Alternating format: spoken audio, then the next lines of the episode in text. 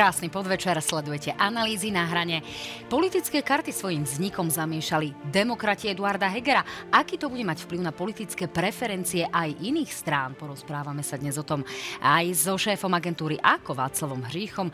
Práve táto agentúra práve pre televíziu JOJ vypracúva tieto prieskumy, takže radi si ich rozanalizujeme. No samozrejme budeme sa rozprávať aj o tom, čo v tejto kampani môže vlastne rozhodnúť. Či rozhodnú aj rôzne návštevy v regiónoch, ako sú Michalovce, alebo naopak rôzne MDŽ akcie s rôznymi ženičkami. Aj toto sú dnešné témy analýz na hrane. A mojimi hostiami sú teda Václav Hřích, šéf agentúry Ako. Vítajte, pán Hřích. Ďakujem za pozvanie.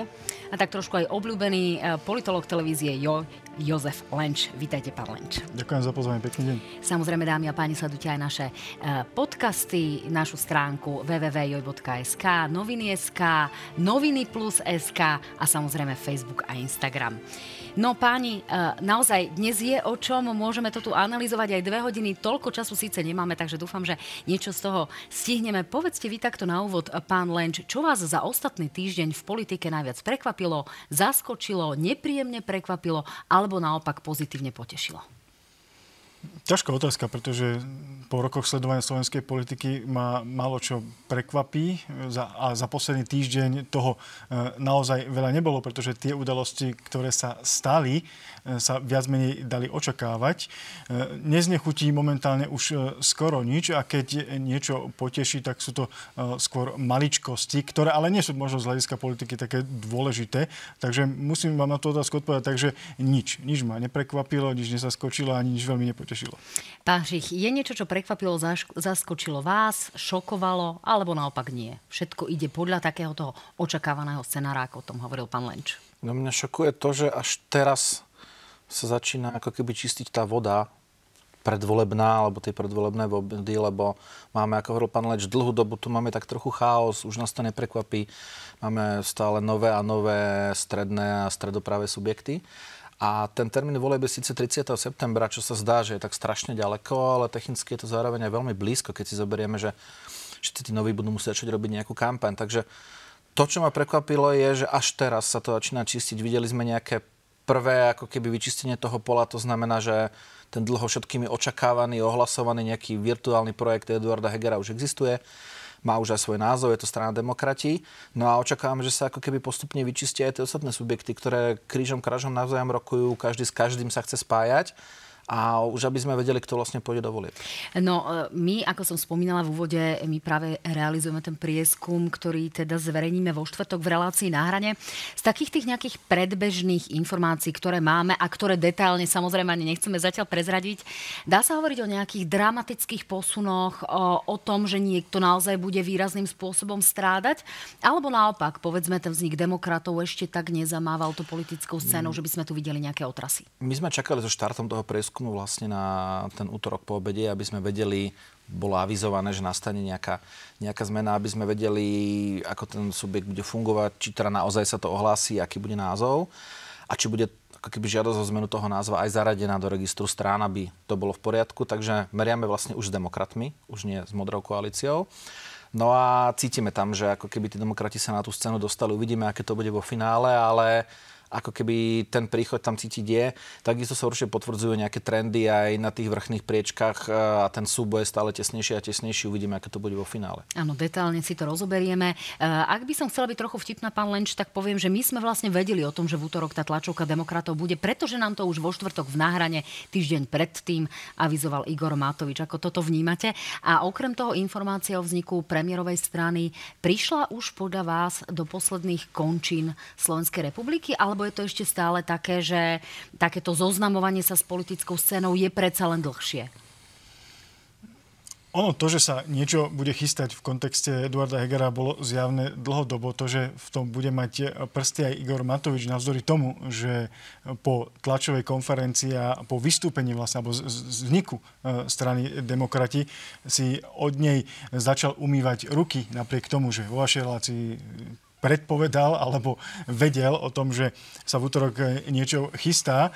A tiež v pondelok v inej relácii v inom médiu povedal, že celý projekt strany Eduarda Hegera je vlastne jeho projektom, tak sa začal následne správať ako niekto, kto si je vedomý toho, že táto strana je jeho, jeho konkurenciou, ale súčasne, že vznik tejto strany na pôdorise, v akom vzniká, je veľmi vhodná exit stratégia eh, Igora Matoviča z vládnej koalície, aby mohol konečne robiť to, čo, čo sa usiloval robiť už počas eh, pôsobenia vo vláde, to znamená byť opozíciou voči vlastnej vláde. Takže z tohto hľadiska tieto veci boli očakávané. Rovnako očakávané bola aj samozrejme tá ďalšia komunikácia zo strany e, Igora Matoviča. Takže opäť, toto sú veci, ktoré možno niekoho prekvapia, kto e, sleduje politiku len veľmi e, útržkovito, prípadne sa nezaoberá dlhodobou analýzou správania sa aktérov, ktorí tú politiku robia.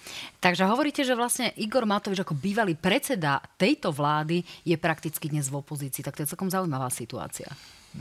Je to zaujímavá situácia v kontexte... Samozrejme de facto nie de jure, lebo uh, o no, tomto hovoriť zase nemôžeme. Ne, nebude, nebude dlho trvať, kedy bude uh, predseda Olano tvrdiť, že je to aj de jure pretože on dokáže e, v jednom momente e, s kamenou tvárou e, tvrdiť veci, ktoré nie sú realitou, ale v jeho svete a vo svete jeho voličov sú vnímané ako realita. Takže z tohto hľadiska on sa od vlády v podstate odstrihol v momente, ako vznikla strana Eduarda Hegera, pretože minulý týždeň, čo možno by sme mohli označiť za, za prekvapujúce pre tých opäť, kto málo sleduje politiku, bola tlačová konferencia, ktorú mal Igor Matovič v centre centrále Oľano, kde okrem skutočnosti, že opäť tam stoja štyria ako na začiatku, sú to úplne iní štyria, ako boli v prípade, keď hnutie Olano vznikalo. A tak ako v čase, keď hnutie Olano vznikalo, sa tváril ako opozičný politik, napriek tomu, že to bol on spolu so svojimi štyrmi ktorí sa viac či menej podpísali pod to, že vláda Ivety Radičovej bola neúspešná a skončila predčasne, tak aj teraz sa tvári už ako opozičný politik, pretože na otázku, e, či mu nevadí, že o koľko ministrov prišli, prišlo hnutie, alebo koľko ministrov má, hnutie, e, má nová strana demokrati, sa vyjadril, že v podstate aj ministri, ktorí majú nejaký problém, v tomto prípade vyčnieva z radu mnohých ministrov, minister Vlčan, ktorý bol nominantom Oľano, sú podľa Igora Matoviča nominanti Eduarda Hegera a všetky problémy, ktoré sú na tom ministerstve, vrátane problémov na Slovenskom pozemkovom fonde, ktorému šéfuje človek veľmi blízky, blízky Igorovi Matovičovi, e, tak aj tento e, človek, aj tieto problémy sú vlastne problémy Eduarda Hegera. Takže on sa odstrihol zatiaľ de facto, ale nebude dlho, kedy bude tvrdiť, že tá celá vláda od svojho začiatku, nech to znie akokoľvek iracionálne, nebola jeho vláda, ale vláda, voči ktorej on bojoval. No tu sme v pomerne paradoxnej situácii, pretože väčšina ministrov je naozaj ministrov, e, sú ministri, ktorí podporujú práve Eduarda Hegera. Zároveň pán Vlčan na vás povedal, že nemiení pokračovať v politike, kandidovať ďalej. Ostáva pán Mikulec, ktorý tak celkom hmlisto hovoril minulý týždeň o tom, že nejaké rokovania práve zo stranou Eduarda Hegera prebiehajú, ale teda čaká sa na ten výsledok. Ja mám teraz pripravenú ukážku z náhrane, kde Eduard Heger hovoril o tom, ako on vníma ten vzťah s Igorom Matovičom. Nech sa páči. Necháte sa takto zauškovať aj ďalej? Naše cesty sa rozišli. Rozchod znamená, že som sa odstrihol. Pán Žich, je to tak? E, dá sa hovoriť o tom, že e, Eduard Heger sa odstrihol, dnes je to iná strana a ďalší, e, povedzme, vlk na scéne, ktorý bojuje o to svoje prežitie v politickej svorke? Je to tak? Alebo je to niečo, čo sa nejaví po tých rokoch skúsenosti s Eduardom Hegerom ako príliš ako dôveryhodné? Komunikujú tvrdenie? tak obidve strany, lebo napríklad Igor Matovič v Michalovciach povedal, že ja mám už iba dvoch ministrov, čím chcel naznačiť, že naozaj celý ten zvyšok je vlastne, sú ministri Eduarda Hegera a myslím, že asi sa nám ten rozvod, aspoň oficiálny rozvod potvrdí na dnes začatej schôdzi Národnej rady, ktorá bude veľmi dlhá, bude tam veľmi veľa aj viac, aj menej kontraverzných návrhov legislatívnych a tam sa vlastne odpovie na tú poslednú otázku, ktorú nikto z nás nevie a to je, že kto má vlastne koľko poslancov a kto vlastne bude ktorý z tých návrhov podporovať. Ono aj vznik tých demokratov tie fakty ukazujú, že to bolo relatívne narýchlo. Napríklad domena, ktorú používajú, bola zaregistrovaná len 16. februára, to znamená možno 2-2,5 týždňa predtým, ako to, ako to oznámili. A, a vieme, akých majú ministrov. Eduard Heger stále vystupuje z pozície predsedu vlády, čo mu určite pomáha aj v tom štarte napríklad preferenčnom. Na druhú stranu, keďže o tejto strane relatívne často hovorí Igor Matovič, tak ju ako keby propaguje medzi jeho vlastnými voličmi, tak by som to povedal. To znamená, prvý, ktorý zjavne ako keby stráti čísla, bude, bude Igor Matovič. Keď to je možno ešte parabolu späť k tomu, tej otázky, čo už, už aj v tých posledných častiach Slovenska, tam, kde sú priaznivci Igora Matoviča, tí to už vedia. No a parlament nám ukáže, či budú napríklad proti sebe hlasovať poslanci, ktorí sa začnú hlásiť k demokratom a poslanci, ktorí budú stále verní Igorovi Matovičovi. Tam sa ukáže, kto je vlastne naozaj opozícia a kto je súčasťou ešte poverenej vládnej strany. Tak my už tu máme nejaké náznaky, pretože vieme o tom, ako sa vyjadruje napríklad Ďor Dimeši s pomerne veľkým dešpektom vo vzťahu k Eduardovi Hegerovi. Máme tu nejaké e, stanoviska pána Ňariaša, ktorý teda nechcel dobrovoľne odísť z typosu a podobne. E, pán Lenč, e, očakávate drámu v parlamente vo vzťahu Olano a demokrati a očakávate takúto drámu aj v preferenciách, ako to naznačil pán Hřích? Myslím si, že to, čo sa bude diať v parlamente, nebude až tak podstatné, ako to, akým spôsobom sa to bude komentovať prostredníctvom médií, či už e, v televíznych alebo iných debatách, prípadne stanoviskách na sociálnych sieťach alebo v komunikácii e, s voličmi, pretože predsa len si nemyslím, že rokovanie Národnej rady patrí k najsledovanejším programom, ktoré ponúkajú televízie alebo sociálne siete. V každom prípade, ak bude nejaká e, otázka alebo téma, ktorá bude súčasne volebnou témou alebo bude môcť byť využitá či zneužitá v rámci volieb. Napríklad môžeme to už vidieť aj vo výrazne inej e, komunikácii už vami spomínaného e, poslanca Oľano alebo e, majiteľa predsedu Oľano, ktorí otáčajú svoju komunikačnú stratégiu ohľadom našej pomoci Ukrajine. Takže v týchto, v týchto veciach sa určite nájdu diametrálne odlišné stanoviska, možno aj na pôde parlamentu, ak sa tam o niečom takomto bude rokovať. Ale myslím si, že ten parlament nebude tou najukážkovejšou e, arénou, kde sa voči sebe stretnú e, tieto dva subjekty a kde k tomu bratovražebnému súboju alebo súboj o záchranu, pretože je možné vnímať vznik demokratov aj určite, ak som to nazval, exit stratégiu alebo e, koleso potápajúceho sa, ktoré si hodil sám Igor Matovič pre seba, že potopí to, čo je slovami e, Gustava Husáka, čo je hnilé, to nech odpadne, čo je tvrdé, nech, nech zostane. Takže z tohto hľadiska tam e, sa bude lámať chleba. Ale nebude to priamo v parlamente. A teda tá druhá časť od, od vašej otázky a ňu. Áno, preferencie budú ukazovať to, akým spôsobom sa darí alebo nedarí túto stratégiu e, realizovať. Osobne si myslím, že ten počiatočný e, prezentovaný pohľad, že rozdelenie má byť vlastne spojením a cestou k budúcemu víťazstvu e, nebude naplnený a aj tá komunikácia, aj tá volebná kampaň vlastne ukáže, že tie cesty sa budú skôr rozchádzať, než by sa schádzali.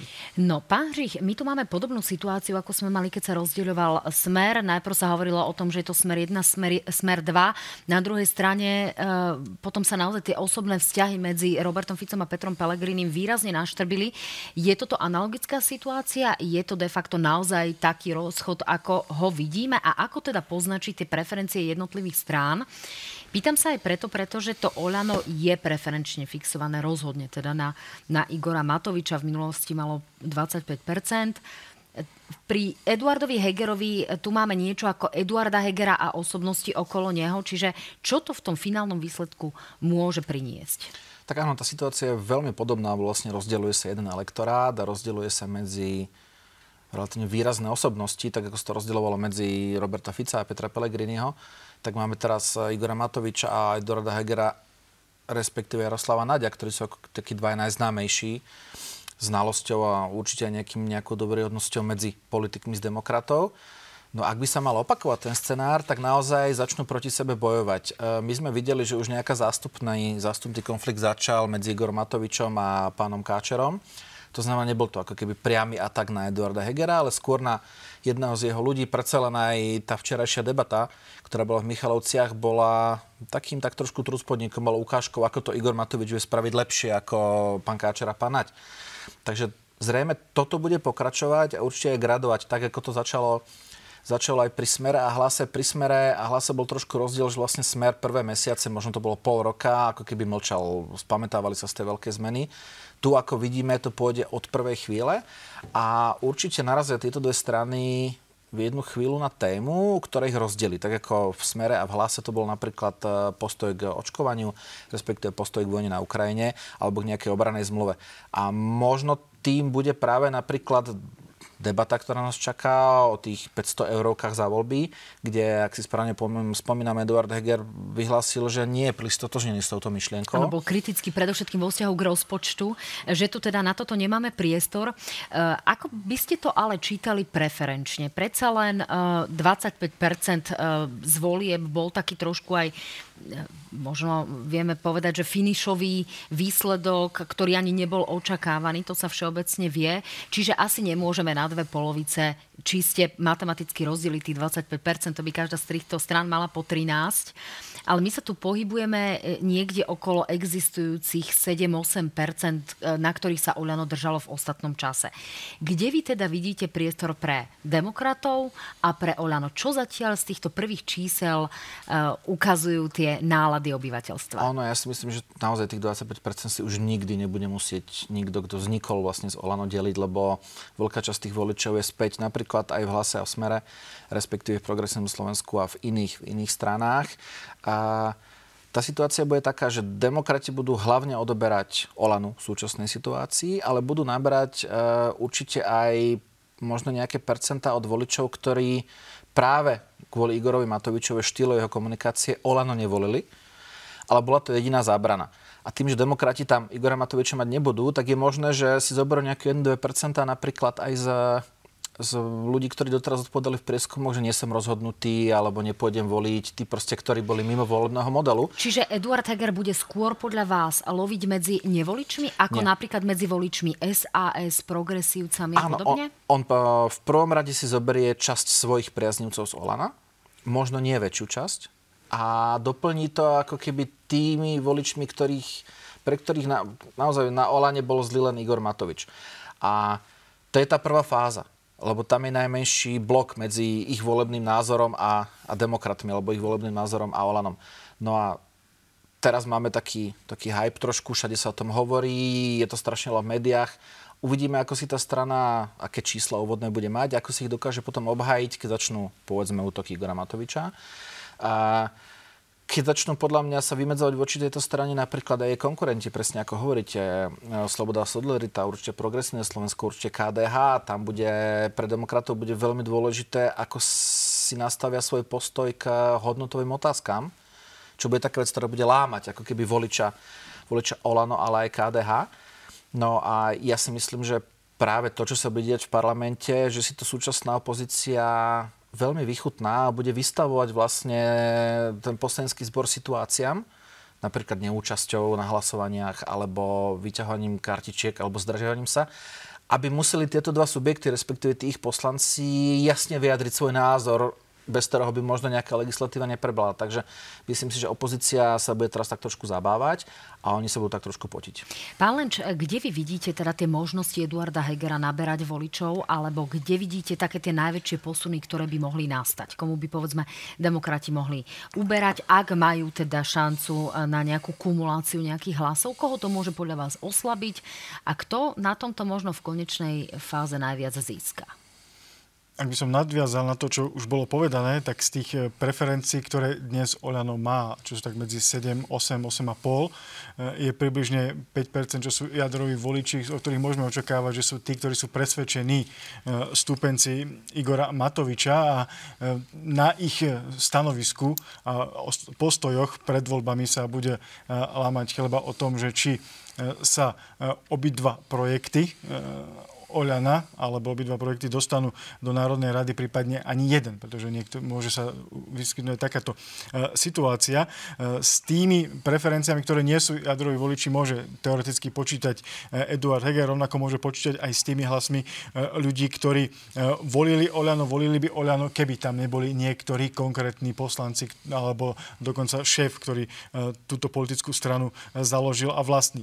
Na druhej strane k tej otázke, koho by mohol ohroziť, Tam to bude do veľkej miery závisieť od toho, ako uveriteľná bude politika demokratov smerom k tým témam, ktoré zaujímajú konkrétni voliči, to znamená či už hodnotové témy, alebo vymedzenie sa voči osobe predsedu Oľano a samozrejme aj akým spôsobom bude uveriteľná ich agenda, ktorú budú ponúkať voličom. Tu je samozrejme veľmi blízky, blízke prepojenie medzi ľuďmi, ktorí reprezentujú demokratov a iné politické strany, najmä teda smerom ku, ku KDH, smerom k SAS a tak tým subjektom, ktoré same o seba sú dnes ohrozené svojou existenciou v budúcej Národnej rade. A teda celkový výsledok tej strany bude veľmi závisieť od toho, akým spôsobom následne v debatách, ktoré vyvolá e, tento preliv alebo prelínanie sa e, týchto voličov alebo preferencií e, nakoniec budú, budú svojimi postojmi hájiť demokrati. Lebo im sa môže celkom ľahko stať, že na jednej strane pomoc zo strany Oľano a Igora Matoviča, ktorá bude smerovaná tým, že vy ste vlastne naše Bčko, im môže zobrať túto časť voličov. A na druhej strane e, prípadne ich vyhraňovanie sa voči Olanu a branie hlasov e, Saske a KDH im môže sa stratiť, môžu stratiť týchto voličov, ktorí predsa nejakým spôsobom veria Igorovi Matovičovi a nakoniec to môže dopadnúť um, takým motivačným výsledkom 4,9, ale nevyhovujúcim pre ich politi- aktuálnu politickú budúcnosť. No ja mám pred sebou aktuálne výsledky z ostatného mesiaca, to boli februárové výsledky. A obyčajní ľudia mali 7,3% mesiac predtým v januári 8,7, čiže e, je tu pád 1,5%, to je v rámci štatistickej chyby. KDH, e, ktoré ste spomínali, malo nárast na 6,9 zo 6,2, čiže e, je to zase nad tou hranicou zvoliteľnosti, ale nie tak príliš. No a padla práve Sloboda a Solidarita na 7,9% z januárových 9%, čiže uvidíme, zdá sa, že nás čakajú na, naozaj nejaké výrazné posuny. Pokiaľ ste hovorili o tom KDH, pán Lenč, eh, tak sa zdá, že tie témy asi budú konzervatívne, pretože eh, tu by mohlo dôjsť k nejakému spájaniu alebo koordinácii s, konzervatív- s Kresťanskou úniou pani Záborskej. Eh, toto dvihne preferencie preferencie práve kresťanským demokratom, pán Hřich? Pani Záborská je konzervatívna únia vždy so sebou, ako sa hovorí, nesú pár percent. Nejaké jedno, dve, možno aj 3 a podľa toho, ako im tá kampaň vyjde. Vidíme, že to bol napríklad problém v minulých voľbách, kde ten ako keby finish kampane, hlavne na severe Slovenska, severozápade Slovenska, ako keby zobral KDH tie tesné hlasy, aby sa dostali dostali do parlamentu práve z dôvodu, že voliči, ktorí sú citliví na konzervatívne témy, mali ako keby alternatívu na výber. To nie je o tom, že by ich zobrali všetkých. Ale dali im alternatívu a toto bude práve tak trochu problémom aj súčasných volieb. Ak bude príliš veľa strán, ktoré budú operovať s konzervatívnymi hodnotami, tak sa to bude rozpúšťať a možno pre tých, ktorí sú ohrození, sú v tej zóne nad tými 5%, alebo sa naopak snažia tú zónu prekročiť, tam bude ďalší problém a ten problém bude každé spájanie spôsobuje mobilizáciu. Takže viac a viac voličov ide voliť. A vidíme plán Igora Matoviča na tie volebné 500 euróky, ktorého deklarovaným cieľom je, aby čo najviac ľudí išlo voliť, ale jedným z výsledkov môže byť, že pri volebnom výsledku, pri počte hlasov, ktoré by mali teraz pri účasti, ktorá je bežná, niekde na 60% by v parlamente boli, ale keď sa im podarí tú účasť posunúť, ja neviem, o 10 personálnych bodov na 70 alebo 75, tak už v tom parlamente nebudú. A isto to bude vlastne len pre tie veľké strany, ktorými tak trochu jedno, či majú 18 alebo 16, lebo vždy budú vnútri. A na toto dvakrát doplatili už kresťanskí demokrati. Pred reklamnou prestávkou si ešte rozoberme eh, jednou, dvomi vetičkami eh, práve stranu SAS. Eh, práve tieto slova dnes vyriekol Richard Sulík po otázke, opakovanej otázke, či teda ponúka pozíciu predsedu, teda vlastnú pozíciu Ivanovi Korčokovi. Nech sa páči. Áno, hovorím vám, takáto ponuka je na stole. Je to Saske, pán Lenč? Nemyslím si úplne, navzdory tomu, že sa tu vytvára akýsi mýtus o spasiteľskej misii Ivana Korčoka, tak to jeho okúňanie a opakované vyjadrenie, že nechce ísť e, do politiky, ktoré by prípadne bolo, alebo by nasledovalo za tým e, precitnutie niekedy v apríli alebo maji, že predsa do toho ide, nemusí mať práve taký efekt, ako ukazovali čísla mu namerané v období, kedy sa o tom uvažovalo prvýkrát, alebo keď sa to prvýkrát spomínalo spomínalo.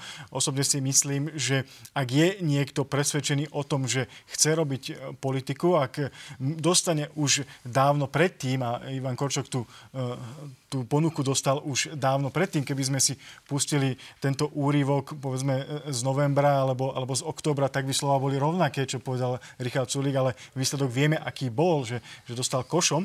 Takže z tohto hľadiska si nemyslím, že by to mohlo mať taký požadovaný efekt, ako sa od toho očakáva, či už verejnosť ako očakáva, alebo prípadne SAS od toho očakáva. Pán Žich, je to tak, že e, váhajúca nevesta sa nevydá po príliš dlhom váhaní? No, tak mysl... A aký to bude mať vplyv na tie definitívne čísla pri myslím, SAS? Myslím, že Ivan Korčok povedal, že nechce ísť do politiky, ale keď tak uh, z SAS, ak si pamätám tie jeho ako keby rozlúčkové vyjadrenia, áno, potom dával košom. On teraz začína byť komunikačne aktívnejší. Videli sme, že myslím, že si Vietou Radičov cestuje po nejakých uh, odborných konferenciách. Ak by išiel um, na kandidátku Slobody a Solidarity, bolo by dôležité, ako si oni vyriešia, čo tam vlastne robí. Či bude ako keby korunný princ, tak ako sa hovorilo, že by mohol ako keby prebrať Slobodu Solidaritu, to, čo sa vlastne riešilo minulý rok, že mu to Richard Solík ponúkol, alebo by išiel nejakým spôsobom ako napríklad líder kandidátky. Tak ako uh, videli sme napríklad, myslím, že Iveta Radičová takto išla. A možno, ak by v tej chvíli zároveň Richard Sulík ako keby ustúpil komunikačne z toho, z, nie že sú šéfovania, ale z tých hlavných debát, tak by to vlastne bolo podobné tomu, čo sa deje u demokratov. To znamená, že možno časti ľudí vadí na Saske práve Richard Sulík. Ale to všetko uvidíme. On má ten svoj bon mod, že po tom moste pôjdeme, až keď teda pôjdeme, až keď sa to naozaj stane, lebo doteraz naozaj to tie pýtačky už sú možno viac ako pol roka, ak to správne pamätám. Tak, musíme čakať na slova Ivana Korčoka, pokým teda dá to definitívne stanovisko.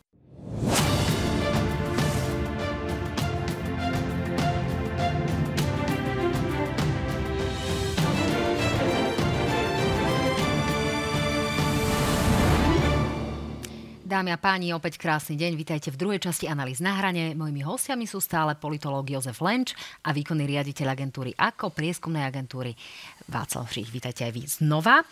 Páni, prebrali sme si demokratov, prebrali sme si Sasku, prebrali sme si koaličné strany. Poďme sa trošku venovať takým tým malým stranám a možným spájaniam. Naznačili ste, že tí kresťanskí demokrati môžu ísť takou to konzervatívnejšou cestou, môže im to vyniesť nejaké percentá, ale ešte tu máme Mikuláša Zurindu a jeho e, stranu Modrý, e, Európsky, e, demo, Európske Slovensko, takže opäť zmenený názov. Tu je aká perspektíva, pán Lenč? v prípade, že sa im podarí vyzbierať 10 tisíc podpisov a zrealizovať celý ten proces do vzniku strany, pretože nie je to veľmi jednoduchá, jednoduchá cesta a ten čas do odozania kandidátok je kratší ako čas do volieb. Tam zostávajú už necelé 4, 4 mesiace. E, tak v tomto prípade tá strana bude o mnoho slabším hráčom ako v prípade, že by e, išla do projektu, ktorého súčasťou bola na krátky čas a ktorý mal mať názov e, Modrá koalícia. Takže osobne si myslím, že skôr než úspech to vyzerá byť fiaskom. V prípade, že sa Mikulášovi Zurindovi nepodarí získať na, na svoju palubu alebo do toho projektu nejakú inú politickú stranu. Nemyslím nejakú osobnosť, pretože ten projekt je primárny primárne e, o Mikulášovi Zurindovi a pre Mikuláša Zurindu a jeho mladých. Takže skôr tam by malo ísť o politickú stranu, ktorá by mohla priniesť to, čo potrebujú modrí do volebnej kampane a to sú peniaze, e, prípadne nejaký začiatočný elektorát, ktorý nejaká politická strana má. A tu sa nám ponúka ako, ako relatívne e, dobre situovaná nevesta, keďže sme to už spomínali v predchádzajúcom bloku, e, strana za ľudí, ale tam zase uvidíme, do akej miery a kam sa buď rozídu e, tí jednotliví reprezentanti tejto politickej strany, alebo spoločne kam vstúpia. Pretože aj jedna, aj druhá možnosť sú relevantné, aj jedna, aj druhá možnosť sú veľmi málo realizovateľné. No, na toto hovorí Veronika Remišová, to je konkrétne vyjadrenie aj z minulej stredy, že uvidíme e, júla sa dočkate odpovede, teda najneskôr dovtedy budeme poznať. To je veľmi neskoro, keďže do 2. júla musia byť uzavreté kandidátky. Čo je toto za stratégia? E, nie je to aj o tom, že ak by e, strana za ľudí bola takou žiadanou a všetci chceli aj Veroniku Remišovú, aj ostatných politikov reprezentujúcich stranu za ľudí, tak by dávno boli nejakou základovou zložkou niektorej z týchto strán. Pán Lenč, mýlim sa? To je ten problém, ktorý som naznačil v tej odpovedi, že v podstate tá strana má nejakých voličov, tá strana má nejaké peniaze, ale súčasne má, keď povieme viditeľné tváre, e, ktoré nie spolu všetci chcú. E, tak ako e, Hegerovi demokrati by možno prijali ďalšie percentá a ďalšie financie do, do kampane, tak nie všetci demokrati by tam chceli Veroniku Remišovu. Na druhej strane, a ak by sa spojila, spojili za ľudia, povedzme, z Oľano a prirodzene sa vrátili do domovského prístavu, odkiaľ Veronika Remišova si nakrátko odskočila ako Richard Vašečka svojho času do KDH, tak by zase tam nechceli pravdepodobne Juraja Šeligu, možno Janu Žitňansku alebo oni dvaja by tam nechceli ísť. Takže e, z tohto hľadiska je problém tej strany práve v tomto, že by chceli možno niekam ísť, ale nie všade ich chcú, že by možno niekto ich chcel, ale nechce ich všetkých. A z toho hľadiska e, ten dátum vyznieva celku aj racionálne, pretože e, jedno, čo je isté, je v prípade tejto strany, že ak sa rozhodnú samostatne do volieb, keď sa nakoniec nepredajú alebo k niekomu neuchýlia, tak to do veľkej miery znamená jednoznačný koniec v politike. V tom lepšom prípade e, možno e, ešte nejaké financie od štátu, ale to si myslím, že je tiež viac menej utopia. No, pán Hřich, ja sa vrátim k tým modrým. V tomto štúdiu presne na vašom mieste sedel pred týždňom Ľuboš Schwarzbacher, e, ktorý sám seba tituloval za hovorcu strany Modrý. To znamená, naznačovalo to akúsi podobnú históriu, ako mal Mikuláš Dunida, ktorý v rovnakej pozícii v SDK začínal a povedal tieto slova o možných rokovaniach. Nech sa páči spolupráca s KDH vo vašom prípade, pán Schwarzbacher, vyzerá ako? A rovnako tak spolupráca, povedzme, s Jablkom Lucie Ďuriš Nikolsonovej a s pánom Mackom z ODS?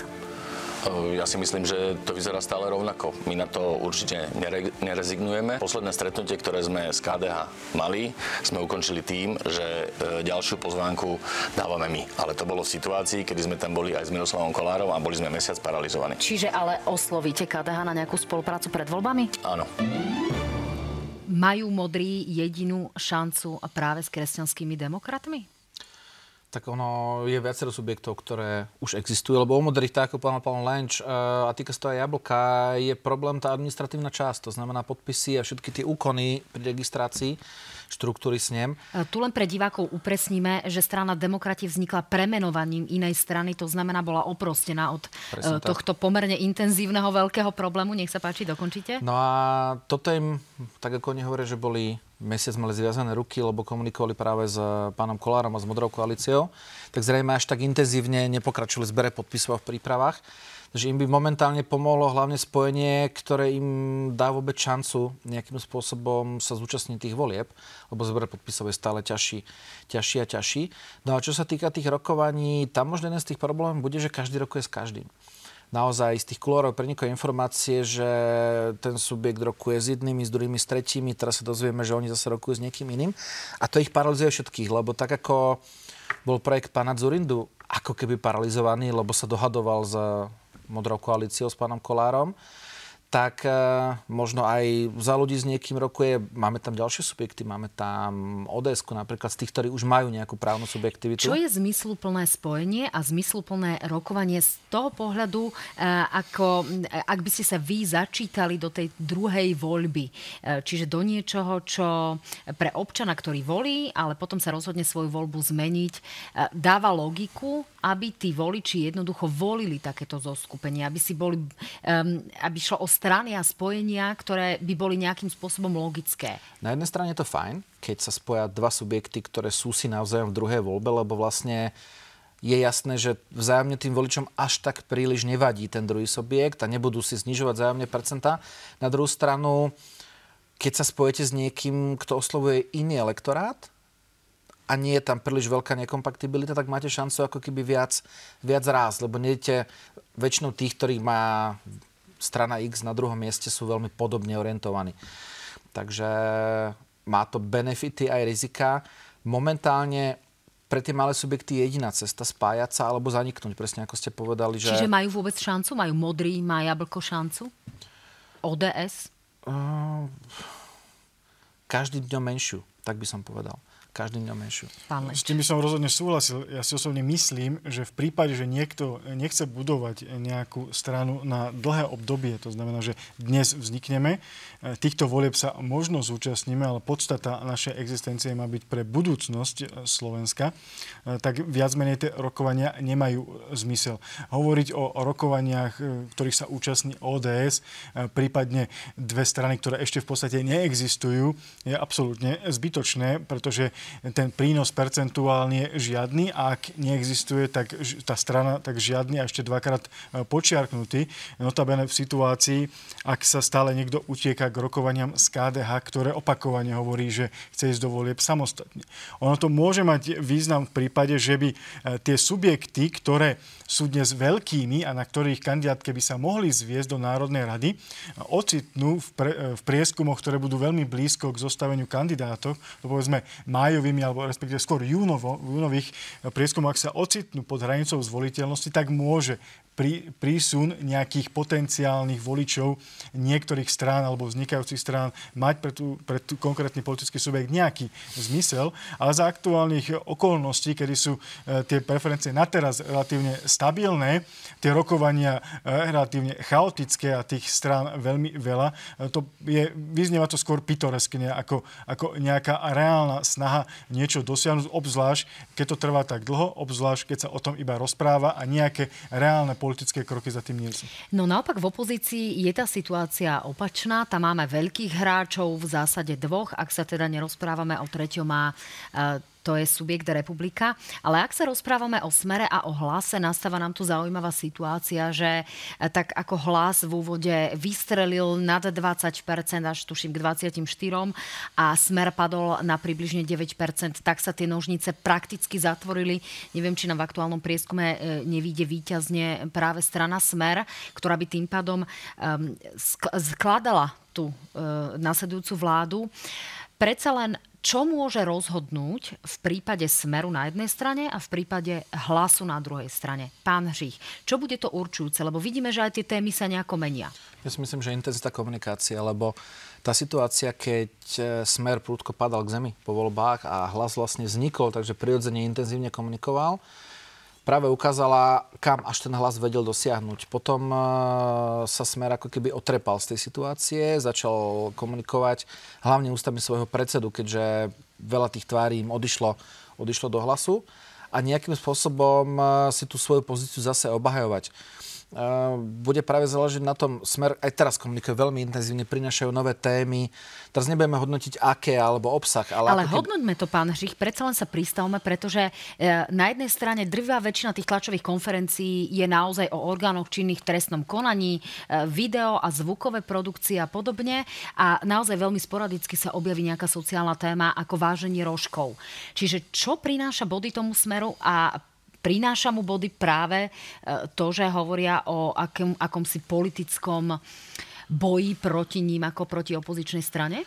Ono možno nie ani presne, že proti ním, ale oni hlavne na tých e, tlačovkách spochybňujú to, ako funguje vláda, ako funguje štát, ako fungujú orgány činné v trestnom konaní.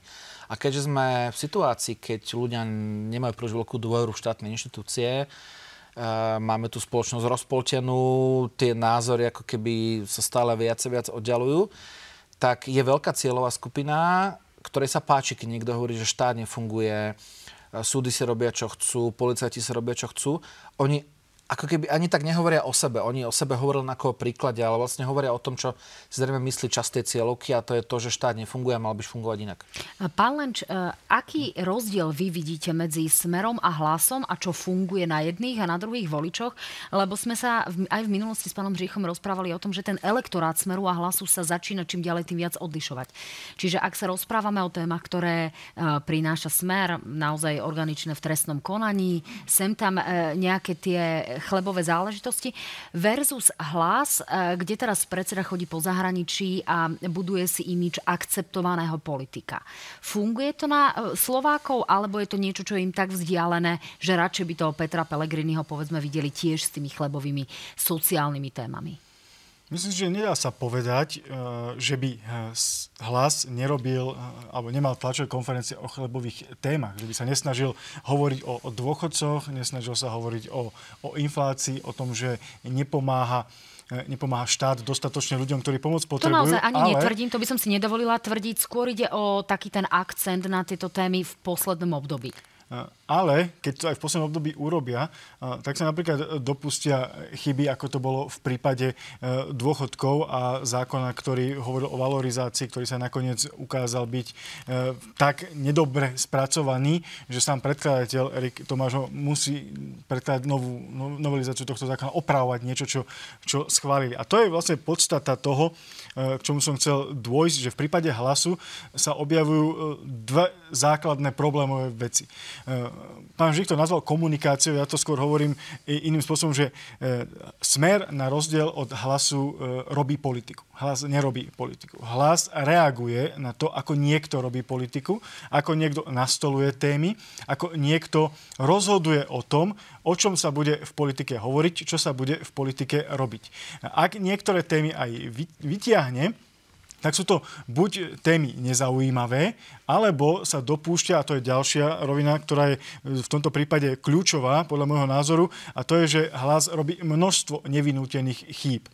Urobil to v prípade e, očkovania, ktoré ste naznačili v predchádzajúcej časti, kde to hlas na začiatku hral tak, že aj sme za očkovanie, aj sme proti očkovaniu. Peter Pellegrini stále nevedel povedať, ako je na tom on s očkovaním, čím v podstate spôsobil, že väčšina diskusí diskusii sa začala tým, ako pán Pelegrini vaše očkovanie, nie tým, čo vlastne hlas chce robiť. A dnes to robí podobne. E, v prípade e, hlasovania o nedôvere vlády spolieha sa na SAS, ktorá je mimoriadne nepopulárna v segmente voličov, ktorí, chce, ktorí e, uvažujú o tom, že budú voliť hlas, či už bývali hlasy, voliči Smeru, alebo tí, ktorí odišli prípadne od Olano, alebo nespokojní s touto vládou.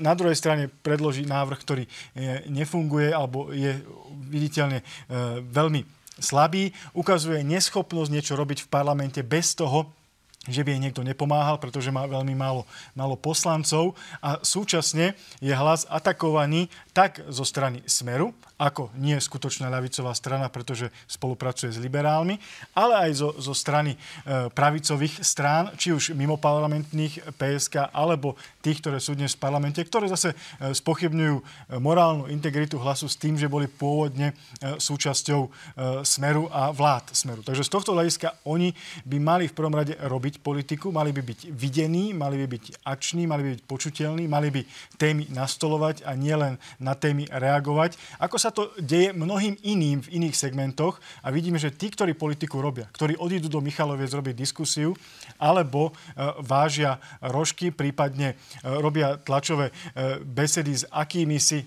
disidentami súčasného režimu, sú na tom o mnoho lepšie, než tí, ktorí len politiku komentujú. Tak pán Lenč, som zvedavá, že či po tomto vašom tvrdení si vás hlas nebude púšťať na porade o tom, čo by mali robiť. E, to je tak trošku naozaj zo žartu ale zdá sa, že nám tu nastáva nejaká zmena nastavenia. Sme v predvolebnej kampani. Robert Fico dnes mal tlačovú konferenciu v exteriéri pred billboardom. E, Igor Matovič, ako som spomínala, nám odišiel do Michaloviec na jeden deň. E, čiže čo, čo sa mení? E, mení sa niečo? Vidíte tu nejaké, nejaký ťah na bránu, ktorý by mohol byť efektívny? Môže to výrazne zamávať preferenciami? A v podstate podotázka, čo na toho voliča dnes funguje? Tak na toho voliča stále funguje emocia. Časť emócie je takej, ktorú sme tu 20 rokov nemali a to je osobný kontakt. Predsa len 20 rokov nebola letná kampaň. Mali sme skôr kampane zimné a to podávanie rúk a to objímanie funguje v tých regiónoch. Ako ja hovorím, bude to zase obdobie hodov a vatier zvrchovanosti a už nám začína práve tými výjazdmi do regiónov. Určite zase vládni predstaviteľe budú chodiť žmoliť zrna, ako bude peknú tradíciu už 70 rokov. Pomôže to napríklad progresívnemu Slovensku, ktoré rovnako tak osciluje okolo, niekedy okolo hranice zvoliteľnosti, niekedy sa dostáva dokonca až nad 10 alebo 12-13% lenže tu aj hlas pripomína, že živého PSK nevidel, čiže teraz, keď robia tú e, kampaň možno aj door to door, alebo nejakým spôsobom sa dostávajú medzi ľudí, pomôže to im? No oni musia byť videní, lebo mm, veľká časť elektorátu progresívneho Slovenska momentálne sú ako keby nespokojní voliči súčasnej vládnej koalície, ktorí momentálne ešte nie je poriadne ani kampaň, nemajú koho iného uviesť, bo z vládu sú nespokojní. Veľká väčšina opozičných strán im ide tak trochu proti srsti. Takže koho iného, kto iným zostáva ako podať progresívne Slovensko. A práve ten exteriér a potom aj predolom debaty ukážu, či si progresívne Slovensko dokáže obhájiť tie čísla. Ono exteriérová kampaň má veľmi veľa nástrach, Krem toho, že si už témer nikto z tých strán nepamätá, väčšina z nich ani nezažila. Čiže pri pánovi Šimečkovi bude viac ako pri komkoľvek inom platiť, že finish bude zásadný, tak ako si to pobabrali PSK v tých posledných voľbách vo finiši, tak teraz sa rozhodne, či pán Šimečka bude presvedčivý v diskusiách. Je to tak? Tak toto myslíte? No ja si myslím, že áno, lebo ich najlepší marketing doteraz uh, boli ich konkurenčné strany, ktoré robili chyby. V kampanii sa väčšinou už iba obhajuje to, čo si človek ako keby nabeha tie kilometre vopred a bude dôležité, či si ich, či si ich obhaja. Ono, hm, všetci teraz pôjdu do regiónov, všetci začnú zistiť, ako tá regionálna kampaň robí a ja si myslím, že väčšina strán zistí, že nejsou lidi. Pretože na to, aby človek uspokojivo tie orgány obchádzal, potrebuje väčšie množstvo ako tak známych tvári. A keďže máme situáciu, keď sa vlastne známe tváre zo Smeru rozdelili do dvoch subjektov. Vidíme rozdelenie tvári z Olana, a pričomž napríklad v komunálnych voľbách viacero poslancov Olano testovalo svoj výkon napríklad v miestnych voľbách a dopadli teda relatívne tristne, tak bude záležiť na tom, kto z nich dokáže zohnať koľko, koľko ľudí, ktorí do toho regiónu budú môcť chodiť, lebo v jednej chvíli viete tú ruku podávať len na jednom mieste. Napríklad v súvislosti s Olano keď už sa tak ako keby parceluje, že kto kam patrí, uvidíme, kam patria poslanci. Uh, napríklad nevieme, Olana má dvoch županov známych pani Jurinovú a pána Vyskupiča. Nevieme, koho podporia títo dvaja. Sú to predsa len zakladateľe. A dá sa robiť kampaň Oľano bez Igora Matoviča? Čiže nemá práve on všade podávať tú ruku a nechať sa ísť ale má. facka do tých Michaloviec? Má, ale... A okrem toho je to efektívne? Uh, určite je, ale zároveň paralelne na ďalších x miestach musí byť ďalší známi predstavitelia, lebo ani Igor Matovič sa nedokáže roztrhať. Ten deň má len 24 hodín. A naopak, v regiónoch je dôležité, či vám pomôžu práve župani, starostovia, to znamená tí, ktorí vám naviesť, ktorí majú dôveru miestnych ľudí. Tam sa ukáže, koľko z tých, a teraz sa netýka len Olano, ale iných stran, koľko z tých starostov kandidovalo za nejakú stranu, len ako sa hovorí, že za pečiatku, alebo naozaj je, ako keby je vrátia tú priazeň a budú pre ňu niečo robiť a asi bude mnoho strán prekvapených. E, pán Lenč, e, ako hodnotíte tie možnosti, ktoré aktuálne ponúka predvolebná kampaň? Funguje e, aj to, čo teda spomínal pán Hřích, taký ten osobný kontakt, fungujú tie párky, to pivo, funguje to MDŽ na toho voliča, alebo len na nejakú kategóriu voliča? A ako to je napríklad s tým voličom progresívneho Slovenska? Keď ste spomenuli to MDŽ, na to som chcel ešte nadviazať. Tu sme napríklad mohli vidieť, že bolo MDŽ a Smer si tú tému uzurpoval. Hlas bol neviditeľný, okrem e, pár e, tlačových konferencií, ktoré fakt vyskočia na sociálnych sieťach len tým, ktorí sa tom, tým živia a tým sa to nechce pozerať, pretože stále je to uh, to isté. Nemocnica a Rásochy asi nezaujíma už nikoho okrem tých úradníkov, ktorí sú zodpovední za implementáciu plánu obnovy a boja sa o tom, že budeme musieť peniaze vrátiť. A to nie sú témy a to nie sú miesta, kde, kde sa hľadajú voliči. V našom prieskume ale práve vyšlo, že až 32% ľudí považuje tému zdravotníctvo za tú najzásadnejšiu v predvolebnej kampani, ktorá by sa mala uh, riešiť. To znamená, že ľudia a... niečo očakávajú, ale počuť chcú niečo iné, alebo ako to máme vnímať? Zdravotníctvo a, a navzdory tomu, že to je jedna oblasť, sú úplne odlišné oblasti. Aha, tak sme si to vysvetlili. Zdravotníctvo samozrejme každého trápi, lebo k lekárovi chodí, e, čaká na to, či sa dostane na CT vyšetrenie alebo akékoľvek iné vyšetrenie, či dostane lieky alebo nedostane lieky.